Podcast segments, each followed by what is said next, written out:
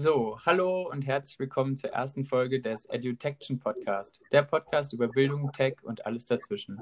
Heute mit dabei Katharina Alf, Studentin an der Code University in Berlin. Hallo Katharina. Hallo, danke, dass ich dabei sein darf.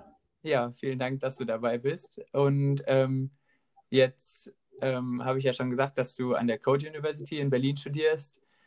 Könntest du da eventuell mal kurz so das Bildungskonzept vielleicht vorstellen? Also auch nur ganz reicht, wenn du es ganz grob machst, ähm, mhm. weil das ja schon was, was Besonderes ist. Ja, auf jeden Fall, klar. Ähm, ja, also ich kann mal anfangen. Ich habe eben vor zwei Jahren angefangen, äh, dort Produktmanagement zu studieren. Und also die Code, für alle, die es jetzt noch nicht kennen, die Uni, ist eine Universität in Berlin, und es gibt drei Studiengänge, also Produktmanagement, Software Engineering und ähm, Interaction Design, genau. Alles auf Englisch. Ähm, deswegen werdet ihr wahrscheinlich ein paar englische Begriffe hören. Ich hoffe, das ist okay. Und ähm, genau, also die Idee hinter der Code ist, dass wir halt projektbasiert lernen. Also das heißt, man sucht sich aus an Projekten, also an denen man gerne arbeiten will und ähm, dadurch wird man dann praktisch ähm, bewertet. Und äh, man muss es halt während dem Semester dokumentieren, an was man arbeitet. Und genau so kriegen wir dann praktisch unsere Noten. Also wir haben jetzt keine Klausuren so oder schreiben keine ja, Tests oder so, sondern wir arbeiten wirklich hauptsächlich an diesen Projekten. Und das ist halt ganz cool. Und das hat mich halt auch an die Code so, ähm, ja, so hat die Code mich praktisch angesprochen, ähm, weil ich so dieses traditionelle Uni-Konzept einfach nicht so cool finde oder es hat halt nicht so zu mir gepasst. Und als ich dann von der Code gehört habe, habe ich gedacht, ja, okay, perfekt, das ist genau das Richtige für mich. Ja. Und ja, seitdem, ähm, ich glaube, ja, wahrscheinlich sprechen wir noch ein bisschen weiter drüber, aber ja, bis jetzt macht es auf jeden Fall viel Spaß und ähm, ja, genau, ich bin gespannt, wie es noch weitergeht. Ja, das ist, hört sich ja wirklich super an. Und ähm, ihr habt ja auch diesen Spruch Curiosity-Driven Education an der Code. Ähm, kannst du vielleicht einmal kurz erklären, was das bedeutet und denkst du, dass das vielleicht auch ähm, so, so ein Leitmotiv äh, für die Schulen der Zukunft sein könnte? Genau, ja. Also wie das, also Curiosity-Driven Education heißt halt, dass wir wirklich das lernen oder an dem arbeiten, worauf wir Lust haben. Und das ist halt so das Leitmotiv, würde ich mal sagen, immer ähm, durch das ganze Studium hindurch. Ähm, bei mir war es zum Beispiel so, ich gebe mal ein Beispiel, dass man vielleicht weiß, was es so bedeutet.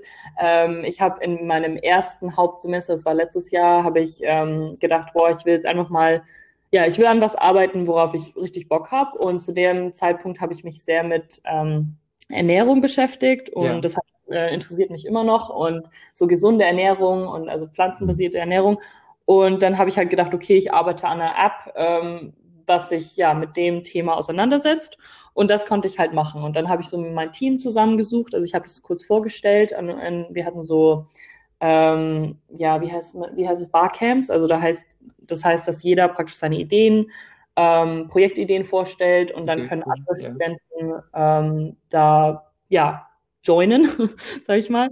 Und dann hatte ich ein Team von fünf und dann haben wir halt das ganze Semester an einem Projekt gearbeitet und das war halt richtig cool, weil es einfach das, genau das war, worauf ich Lust hatte. Und das ist halt so, bei der Code ist es halt, ja, praktisch durchs ganze Studium durch. Also wir müssen trotzdem noch äh, Module belegen und so. Also es, man kann nicht immer nur das machen, was einem Spaß macht, aber mhm. hauptsächlich ist es ähm, wirklich so dieses Curiosity-Driven Education. Ja ja, wenn du sagst, okay, ich will jetzt mal ein Semester ein Designer sein und kein Produktmanager, dann machst du halt das. Oder ja, aber das, ja, belegst halt Workshops, die mit, keine Ahnung, VR oder AR zu tun haben oder so. Also es ist halt wirklich sehr offen und ähm, das finde ich halt richtig cool. Ja, ja das glaube das hört sich auch echt cool an. Ähm, du hast ja auch schon, schon gesagt, dass ihr keine Klausuren schreibt, aber ihr werdet ja bestimmt also du hast gesagt, ihr, ihr müsst ähm, Sachen dokumentieren, aber wie, wie genau mhm. entstehen dann eure Bewertungen? Ja, das ist ein bisschen komplizierter. Ich versuche es mal so kurz wie möglich zu erklären. Ja. Ähm, also es ist so, ähm, wie kann ich das erklären? Ja, genau. Also wir werden praktisch, also wir haben so Module, wir müssen eine bestimmte Anzahl von Modulen durch das ganze Studium hindurch ähm, belegen. Und wir haben auch so ein paar Pflichtmodule. Also wenn ich jetzt Produktmanagement mache, dann habe ich so acht oder zehn Pflichtmodule, die ich auf jeden Fall machen muss. Und dann suchst du dir halt so dein Projekt aus und versuchst halt, dass das Projekt praktisch zu deinen Modulen passt. Das klappt nicht immer, aber mhm. oft schon. Und dann musst du praktisch halt ähm, über das ganze Semester dokumentieren, welche Tools und welche ja, Sachen du halt angewendet hast in deinem Projekt. Und ähm, dann schreibst du das praktisch in so, mit so Beispielen, schreibst du es im Dokument am Ende vom Semester. Und dann haben wir oft auch noch eine mündliche Prüfung. Das heißt, du redest für 15 bis ja, 30 Minuten mit einem mhm. Professor und die fragen dich dann Fragen über das Projekt und was du angewendet hast. Ähm, und dadurch, das ist halt dann so der zweite Teil von dem Assessment. Und genau durch im Semester an sich haben wir auch noch so Check-in-Sessions, halt nennt man das wo du halt dann auch mit dem Professor, der für das Modul ähm, zuständig ist, mit dem triffst du dich auch oder halt ja online oder in Person und die fragen mhm. dich dann auch, wie es in deinem Projekt so ab, also was gerade so passiert und genau und dadurch wissen die halt dann auch genauso, ähm, ob du auch wirklich alles, alle Kriterien praktisch erfüllt hast. Ja. ja.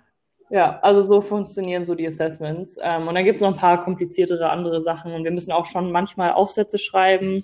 Aber ja, ja. ja. Ja. Also für, wir haben noch so ein STS, heißt es. Das ist, ähm, das ist eher so über, ja, so People, Society und, oh, wie heißt es, wofür steht es nochmal? Society, Technology und ich habe das letzte vergessen leider. Auf jeden Fall ähm, beschäftigen wir uns da ein bisschen mehr so über Philosophie und Ethik und halt solche Sachen so, ja. dass wir auch wirklich ähm, ja, ähm, bewusst Produkte bauen und nicht nur Produkte bauen, die Geld verdienen, sondern auch wirklich so Produkte, die ja der Welt äh, was Gutes tun. Und da beschäftigen wir uns mit verschiedenen Themen und da müssen wir dann auch ab und zu mal so einen Aufsatz schreiben oder so. Genau. Ja. Ähm, ja. Und ähm, du hast ja schon gesagt, dass äh, du ähm, Produktmanagement studierst. Das ist ja jetzt ein Studiengang, wo ich zumindest erstmal sagen würde, dass der nicht so bekannt ist in Deutschland. Ähm, was würdest du denn sagen, macht diesen Studiengang ähm, so besonders für dich oder warum hast du dich genau dafür entschieden? Ja, das ist eine gute Frage. ähm, also ähm, ich fange mal von vorne an. Ich kann ja mal ein bisschen äh, Hintergrund geben, was ich davor gemacht habe. Das wird, äh, ja. wenn es okay ist. Ähm, ja, das ein bisschen, dass man es besser versteht. Auf jeden Fall, ich habe äh, vorher für ja, mehrere Jahre in Australien gelebt und bin dort auch in die Schule gegangen und habe mich auch relativ früh dann selbstständig mal gemacht. Ähm, also ich habe ähm, so im Marketing, ich habe so mobile Webseiten gebaut für kleinere Geschäfte und ähm, dann auch später so Facebook-Marketing gemacht und solche Sachen. Und das Ding ist, ähm, ich habe, was mich immer, also es hat mir schon Spaß gemacht, aber es hat mir immer irgendwas gefehlt und ich habe gemerkt, dass ich mehr diese Seite, diese kreative und ähm, ja, diese Seite von dem Entwickeln des Produktes, dass mir das mehr Spaß macht.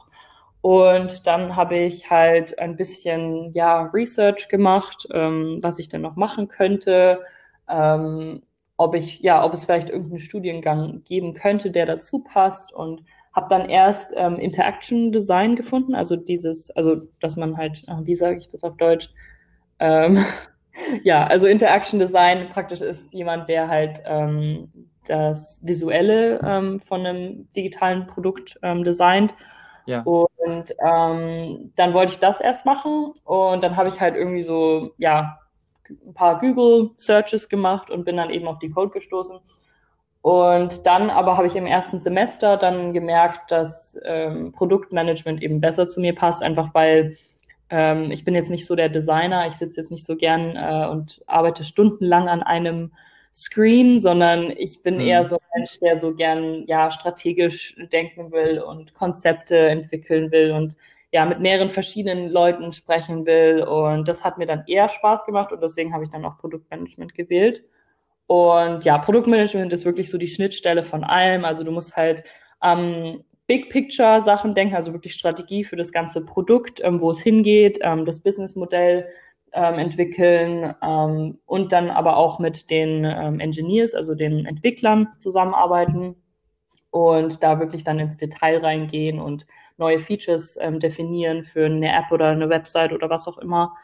Und das ist halt ganz cool, weil es wirklich so sehr abwechslungsreich ist. Und ja, deswegen habe ich dann Produktmanagement gewählt als Studiengang. Ja, Ja, ich finde ähm, den Studiengang auch tatsächlich sehr spannend und auch meiner Meinung nach einer so der Studiengänge, die mir so mit am besten gefallen. Mhm. Auch weil es so ein ähm, so eine, so eine Verbindung zwischen ähm, Tech und Wirtschaft sein kann, finde ich. Genau. Und das finde ich halt auch äh, immer sehr spannend. Ja. Total, ja, auf jeden Fall. Ja, man kann halt auch wirklich äh, dann ja entscheiden, was für ein Produkt gebaut wird und ähm, ja, du kannst, das liegt praktisch in deinen Händen und du kannst wirklich richtige Probleme damit lösen und ähm, das finde ich eigentlich auch ganz spannend und voll wichtig auch heutzutage. Ja, definitiv. Ja. Ähm, so, dann nochmal, um ein bisschen auf ein anderes äh, Thema, aber auch noch zur Code University zu mhm. kommen. Mhm. Ähm, ihr seid ja in der Factory in Berlin mhm. und das ist ja jetzt auch nicht unbedingt so das typische Uni-Gebäude, wenn man sich andere deutsche Universitäten anschaut. Ähm, was hat das für dich für eine Bedeutung, dass ihr da in so einer coolen Startup-Umgebung quasi seid? Ähm, ja, wie, wie findest du das? Wie nimmst du das wahr? Ja, das ist, äh, das ist cool, dass du es fragst, weil, ähm, also ich war zwar jetzt noch nie in so, in so vielen Uni, traditionellen Uni-Gebäuden, weil ich eben noch nie in einer normalen praktisch Universität war. Ähm, aber ja, also man merkt schon, dass es auf jeden Fall anders ist vom Feeling her. Und das Coole ist, die Factory ist halt, ähm, das ist nicht nur unsere Uni, sondern da sind auch Leute, die halt ähm, ja Gründer sind oder so und Freelancer und da sind auch Firmen wie, ja, ähm, Soundcloud war mal drin, jetzt glaube ich nicht mehr, aber verschiedene so Startups sind da auch drin und haben ihr Office dort. Und das heißt, dass wir halt in einem sehr kreativen, dynamischen Umfeld sind und das finde ich schon spannend, weil du, ja, du gehst nicht nur in die Schule praktisch, sondern du gehst wirklich, man fühlt sich halt schon so Teil von der Community und ähm, ist, ähm, du siehst halt ständig irgendwelche interessanten Leute. Also das heißt jetzt nicht, dass ich die ganze Zeit mit anderen Leuten networke, aber man merkt einfach, dass das Feeling äh, ein anderes ist. Und deswegen gehe ich der, also total gerne hin dorthin. Und unser Campus ist auch ganz nice. Also wir sind halt im vierten, im vierten Stock und ähm, haben halt so verschiedene Meetingräume und dann haben wir aber auch verschiedene ähm, äh, Spaces, wo man halt ja in Ruhe arbeiten kann und wir haben halt überall Whiteboards und Post-it-Notes und solche Sachen. Und ähm, dann gibt's ein schönes Café unten, ne, da kann man dann auch immer arbeiten und man kann halt auch immer den Platz wechseln. Ich meine, das ist auch in anderen Gebäuden so, aber ich glaube, es ist halt schon sehr, man merkt einfach, dass es sehr ja, dynamisch ist und ähm, ja, ich weiß gar nicht, wie ich das erklären kann. auf jeden Fall, ich finde ja, das Umfeld ist auf jeden Fall total wichtig und es ist natürlich nicht nur die Architektur oder so, sondern glaube ich auch einfach die Leute, die dorthin gehen. Und ja. du merkst einfach, dass ähm, zum Beispiel an der Code ist halt, jeder hat halt Bock, ähm, dort zu sein. Es ist nicht so, oh, scheiße, ich muss in die Uni gehen, sorry, dass ich jetzt ähm, hier Schimpfwörter benutze. Aber äh, ja, ähm, sondern die Leute freuen sich halt wirklich dorthin zu gehen und das merkt man auch. Und ich finde, das ist halt schon ein krasser Unterschied zu, zu normalen Unis, glaube ich, oder zu normalen in der Schule zum Beispiel, war es immer so, da war ich nicht so gerne. Also da war ich dann immer, und das, das hat man bei den anderen Menschen auch gemerkt, die meisten haben sich nicht sehr gefreut, in die Schule zu gehen. Und dann ist natürlich das Umfeld auch nicht so spannend. Und ähm, ja, wenn du jetzt in einen Ort gehst, wo jeder Bock hat, dann ist man gleich immer inspiriert, egal wie man eigentlich drauf ist. Deswegen, ja.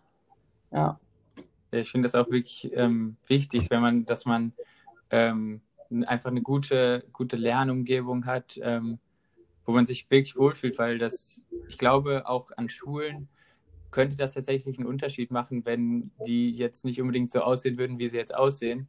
Mhm. Weil, wie du gerade schon gesagt hast, viele ähm, haben dann gar keine Lust, in die Schule zu gehen. Es ist alles irgendwie grau und alles auch oft schon älter.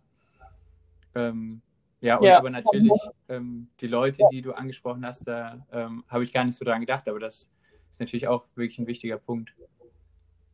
Ja, total, total. Ja, und was ich immer auch noch so verrückt finde, ist, dass in Deutschland ja immer noch ähm, also Tafeln, äh, ganz normale Tafeln benutzt werden. Das ja. ist halt auch so, ich meine, vor 100 Jahren oder ich weiß nicht wann, aber ich meine, da haben wir auch schon Tafeln benutzt. Mhm.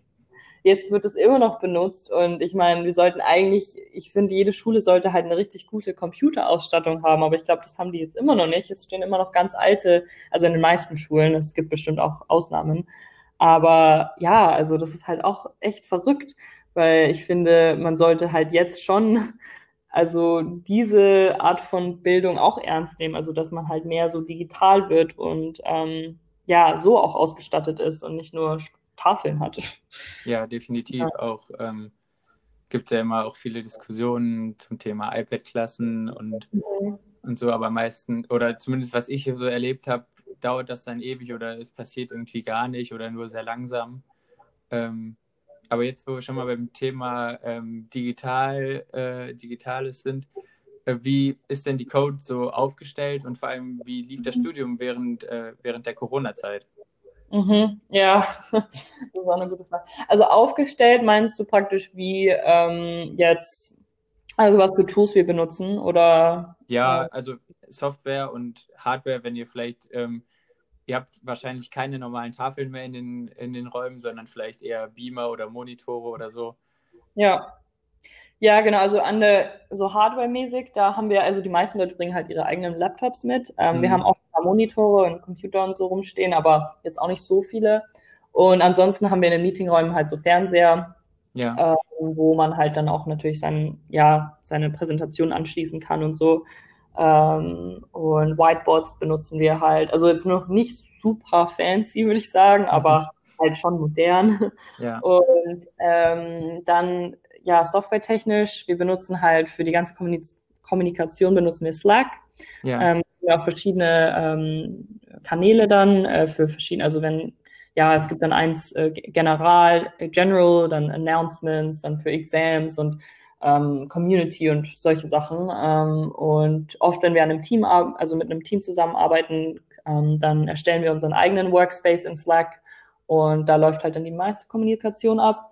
Ansonsten ähm, benutzen wir, wir haben so eine Learning-Plattform, das haben wir selbst, haben welche selbst entwickelt. Ähm, und da können wir uns dann für Module und so registrieren und halt ähm, schauen, wie viele Module wir schon haben und wie viel wir noch brauchen.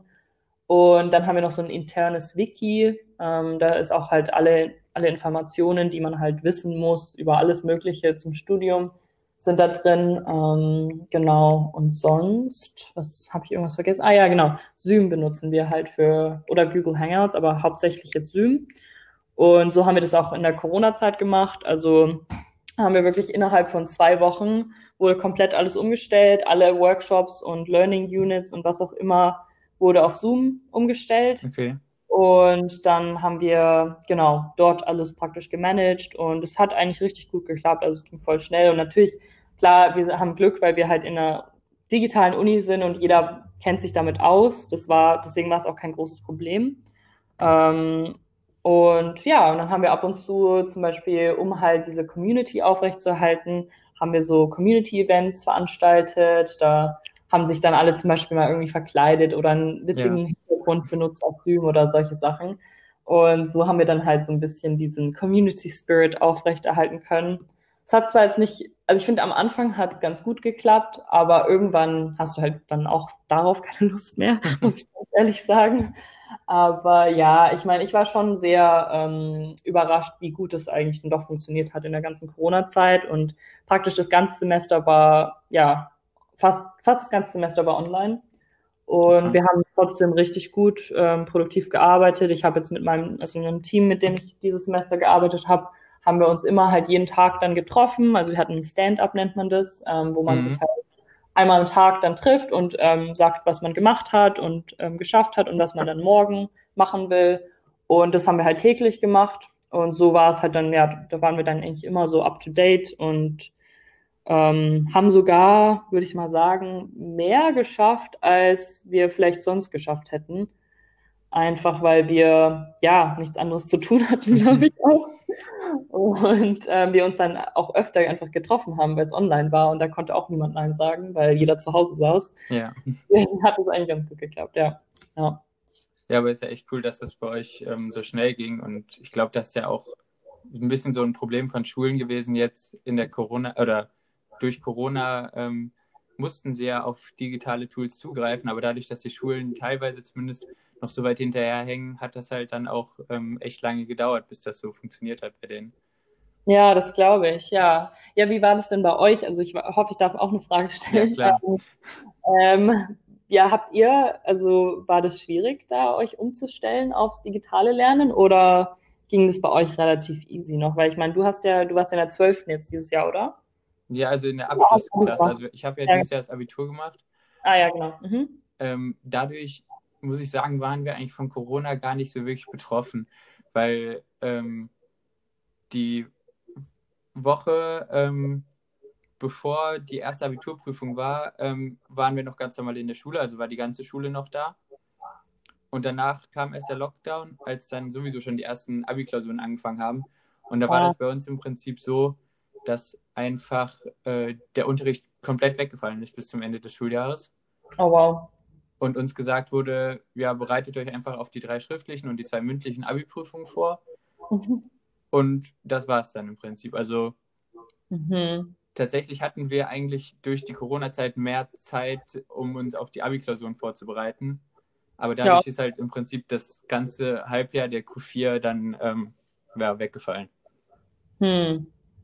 Ja, das ist bestimmt eigentlich mein Gut und schlecht, weil ich meine, gut, weil ihr ja mehr Zeit hattet, aber dann auch irgendwie wahrscheinlich so das letzte Jahr, da wünscht man sich ja schon, dass man ein bisschen irgendwie die Leute um sich rum hat und vielleicht ja nochmal die Lehrer einfache, also so Sachen fragen kann. Aber wie hat es dann am Ende so funktioniert? Also hat dann alles gut geklappt oder? ja, also die Prüfungen waren, waren alle gut, also auch besser als ich erwartet habe. Mhm. Aber ähm, ja, na klar hatte man echt wenig Kontakt oder relativ wenig Kontakt dann ähm, zu seinen Mitschülern und vor allem manche Lehrer waren auch ähm, schwierig zu erreichen, wenn die dann teilweise nicht mal wirklich zu Hause am Laptop arbeiten. Mhm. Ähm, war das dann schon schwierig, wenn man irgendwie dann kurz vor einer Abi-Prüfung noch stand und dann noch ein paar Fragen ja. eigentlich hatte. Obwohl man auch sagen muss, dass manche Lehrer das wirklich gut gelöst haben und dann halt ähm, auch Videocalls angeboten haben, wo man nochmal so eine Woche oder so vor der Prüfung dann äh, alles Wichtige durchgesprochen hat. Ah, okay, cool. Ja. Habt ihr dann auch Zoom benutzt oder Hangouts oder so? Ähm, ehrlich gesagt, weiß ich es gerade gar nicht mehr. Ja, ich, ich weiß gerade nicht mehr, was wir da benutzt haben, weil in der Corona-Zeit habe ich mit so vielen Leuten und so viele Tools benutzt. ja, ja. Nee, es war auf jeden Fall eine spannende Zeit, glaube ich, für alle. Also, ja. ja. Ähm, du hast ja angesprochen, dass du auch ähm, schon mal so im Freelancing unterwegs warst. Auch, meine ich, sogar schon als Schülerin, kann das sein? Ja, genau, genau. Ja. Ähm, also ich habe mit 16 sogar angefangen, also relativ früh. Oh, ähm, ja. Und das kam dazu, weil ich habe irgendwie, ja, zu dem Zeitpunkt wollte ich für so einen Schultrip sparen. Ähm, es ging nach Costa Rica. Oh, okay. Die Idee war, dass man sich halt praktisch selbst sein Geld dafür erarbeitet.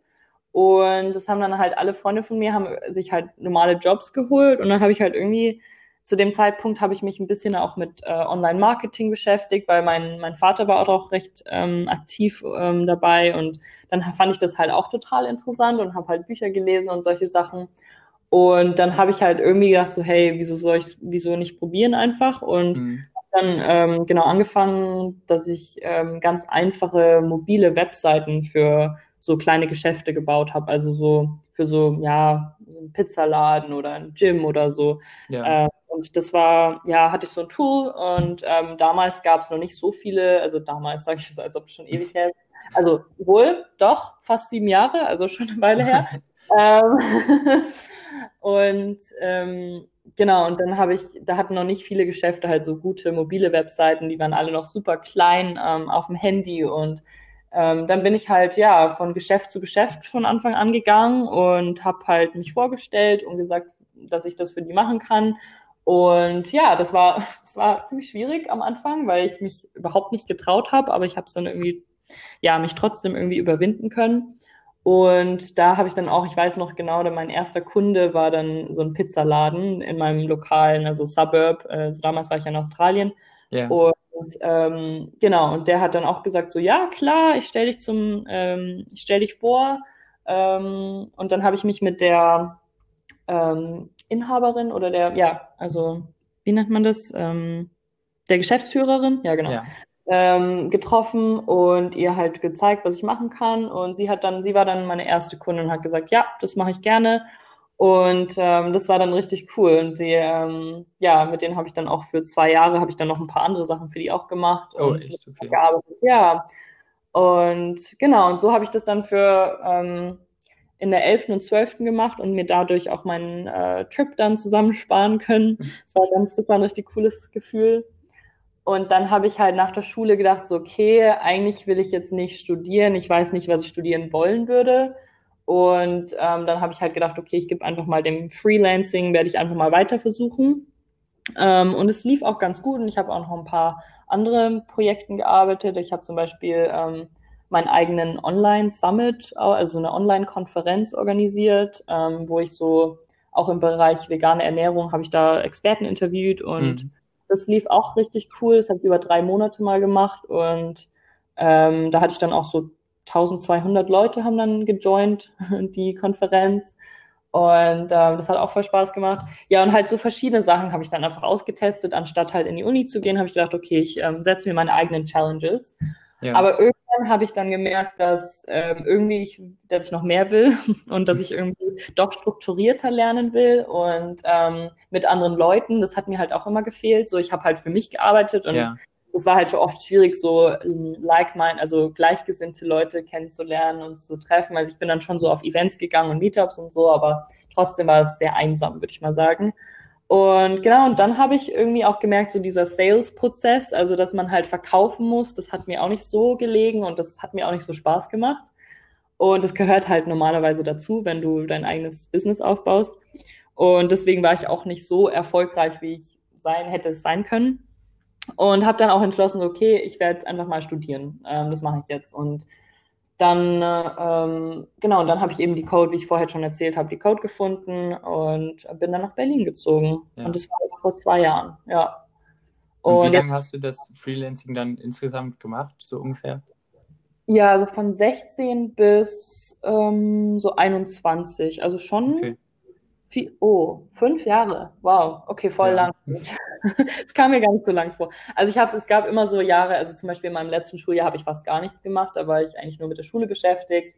Ähm, und dann, ich hatte immer mal so Zeiten, wo ich nicht so viel gemacht habe und dann wieder Zeiten, wo ich mehr gemacht habe. Also ja, ich bin auch einmal viel, recht viel gereist und habe auch mal ein Praktikum gemacht und einen anderen Job gearbeitet. Also es war so, ja, waren fünf Jahre, aber ich habe nicht durchgehend immer Freelancing gemacht. Ja. ja.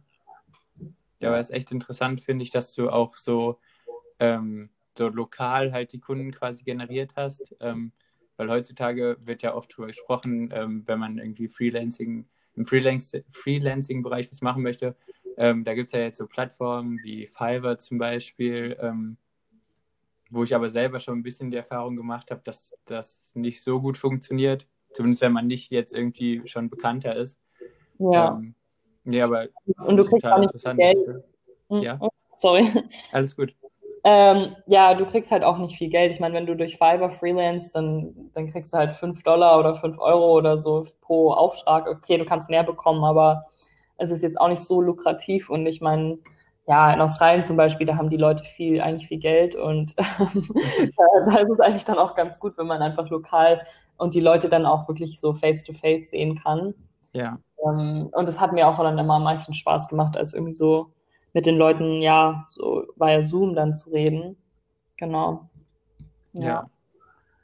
Und es war, da kann ich vielleicht eine ganz witzige Story erzählen, ich, weil das ist vielleicht ganz interessant. Ich habe nämlich dann, ähm, ich hatte öfter mal so Meetings äh, nach der Schule und ich weiß dann noch, ich bin dann ich hatte dann irgendwie, meine Schule ging so bis um 3.30 Uhr nachmittags und ich hatte irgendwie so um fünf in der Stadt ein Meeting und in die Stadt musste man halt eine Stunde hinfahren. Und ja. habe ich halt meinen Schulranzen genommen und da, wir hatten ja Schuluniform an. Und dann hatte ich, äh, habe ich mit, also meine ganzen Sachen für das Meeting schon mitgenommen. Und, oder ich habe so eine Handtasche dabei gehabt, genau, und habe dann meine anderen Klamotten eingepackt und bin dann direkt nach der Schule mit dem Zug äh, in die Stadt gefahren, bin dann dort aufs Klo, habe mich dort umgezogen, mich ein Meeting gemacht und bin dann zu meinem Kundenmeeting gegangen und hatte halt in meiner Tasche noch so meine Schuluniform und meine ganzen Schulsachen drin. Und das hat sich dann manchmal wirklich so wie so ein Doppelleben angefühlt. Ich habe mich ja. dann manchmal gefühlt wie so ein keine Ahnung, Spion oder so. ähm, das war immer ganz witzig und äh, ja, war ganz interessant, irgendwie so diese Erfahrung zu machen. Hm. Ja, apropos ähm, Australien, wie, ähm, also ich habe es jetzt noch nicht erlebt, also ich war mal für, ähm, für drei Wochen bei einem Austausch in die USA, aber Ich meine, drei Wochen ist jetzt ja nicht ähm, so lange. Ähm, wie hast du das denn da so erlebt, über eine längere Zeit tatsächlich zur Schule zu gehen?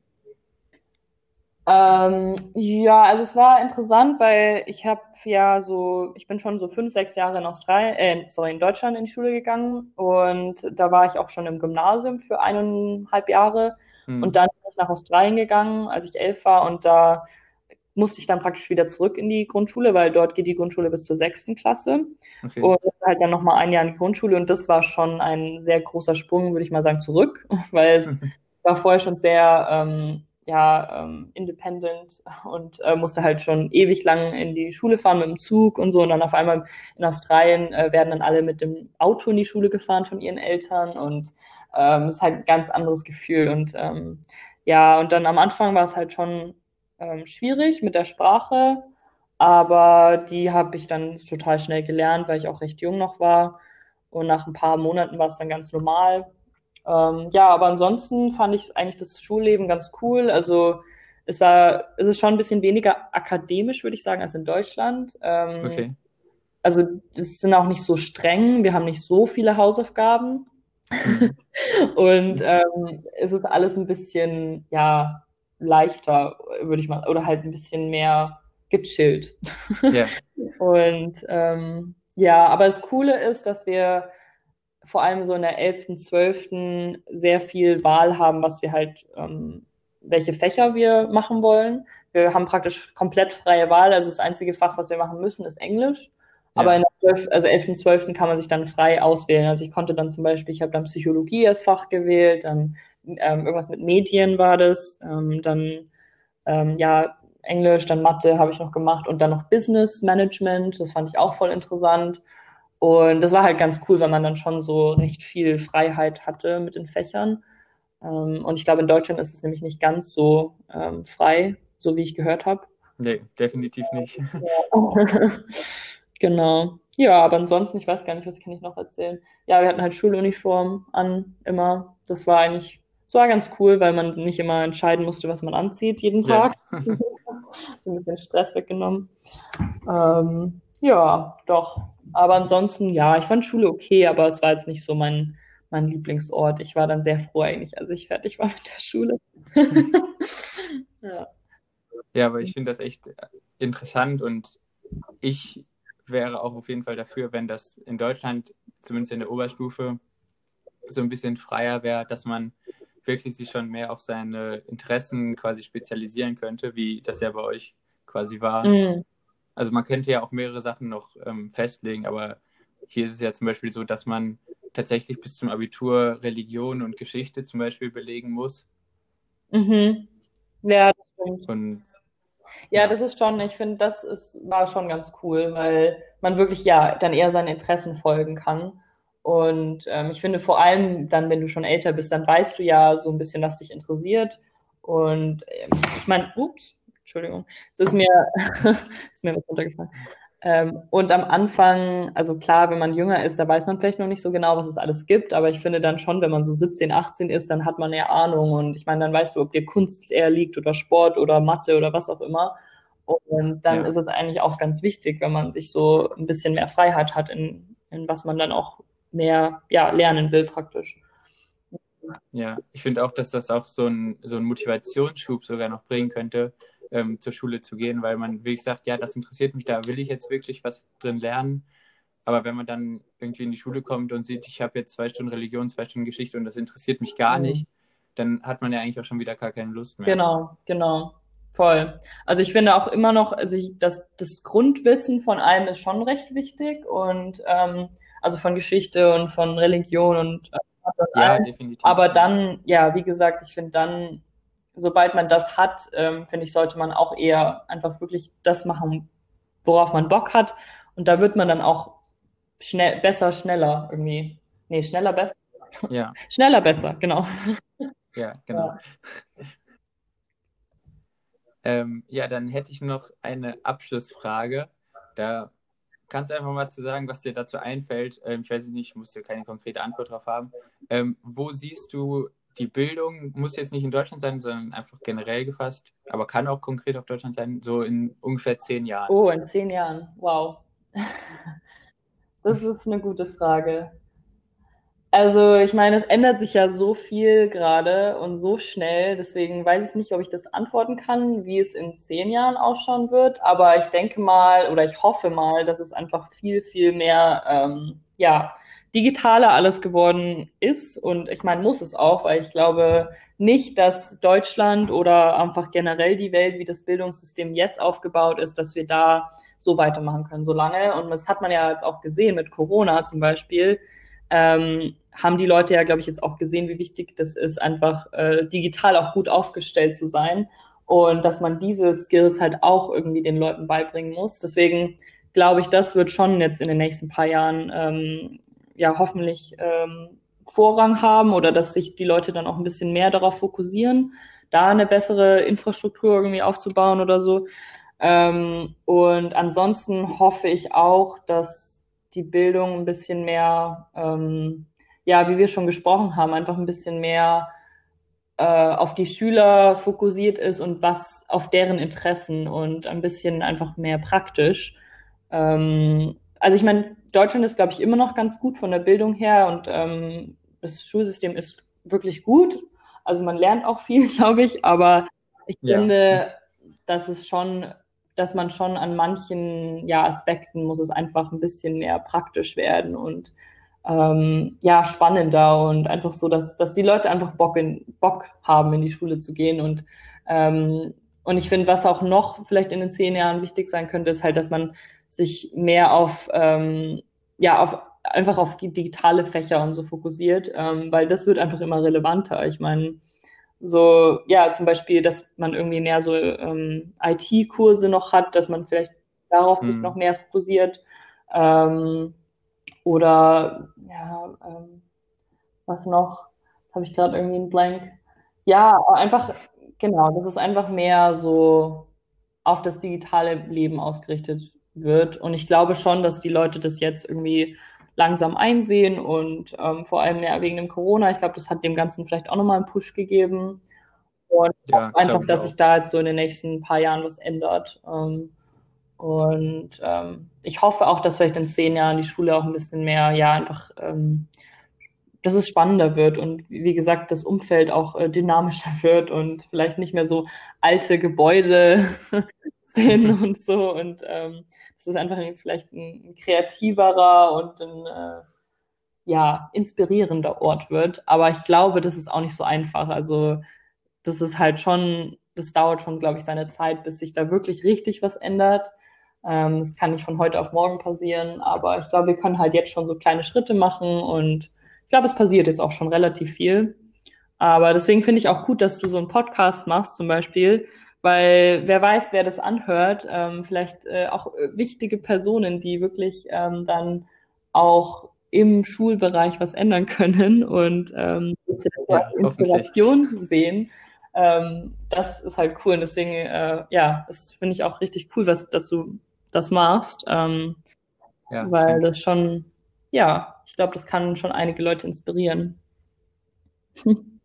Ja, also ich stimme dir auch auf jeden Fall ähm, im Prinzip vollkommen zu, was du ähm, so gesagt hast, wo du die ähm, Bildung ähm, in zehn Jahren siehst. Also es sind wirklich alles auch Punkte, ähm, ja, die mir dabei, wenn ich so eine Frage bekommen würde, auch in den Kopf kommen. Aber ich, ähm, wie du auch schon gesagt hast, glaube, dass das auch noch eine ganze Weile dauern wird, weil man ja auch jetzt noch merkt, dass es viele Lehrer gibt, die von diesem ganzen, von dieser ganzen modernen Schule, also diesen ganzen Ansätzen für die moderne Schule einfach noch gar nichts halten. Also die einfach denken, dass das nicht das Wahre ist. Mm, auf jeden Fall. Ja, das habe ich auch schon gehört. So Geschichten von Lehrern, die einfach komplett dagegen sind und keinen Computer benutzen wollen. Und ich ja, meine, genau. die sollten eigentlich keine Lehrer sein, sorry, aber wenn man dagegen jetzt ist als Lehrer heutzutage, dann, ich weiß auch nicht, dann äh, wie? da kommt man nicht so ja. weit. Ja. Ja, ich meine, wir werden ja nicht irgendwann merken, ja, die Computer waren doch nicht so gut, wir, wir lassen es jetzt wieder damit.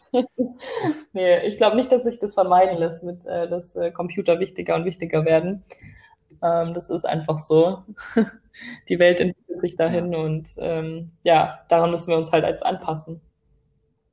Ja, definitiv. Ja, dann ähm, erstmal vielen, vielen Dank, Katharina, dass du ähm, heute in der ersten Folge dabei warst. Ja, danke schön. Hat mich auch voll gefreut. Und ähm, ja, wie gesagt, richtig spannende Themen, die du ansprichst. Und ähm, danke, dass du mich auf jeden Fall eingeladen hast. Ja, äh, gerne.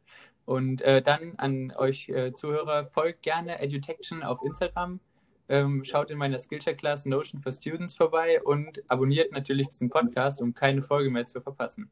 Bis zur nächsten Folge. Macht's gut.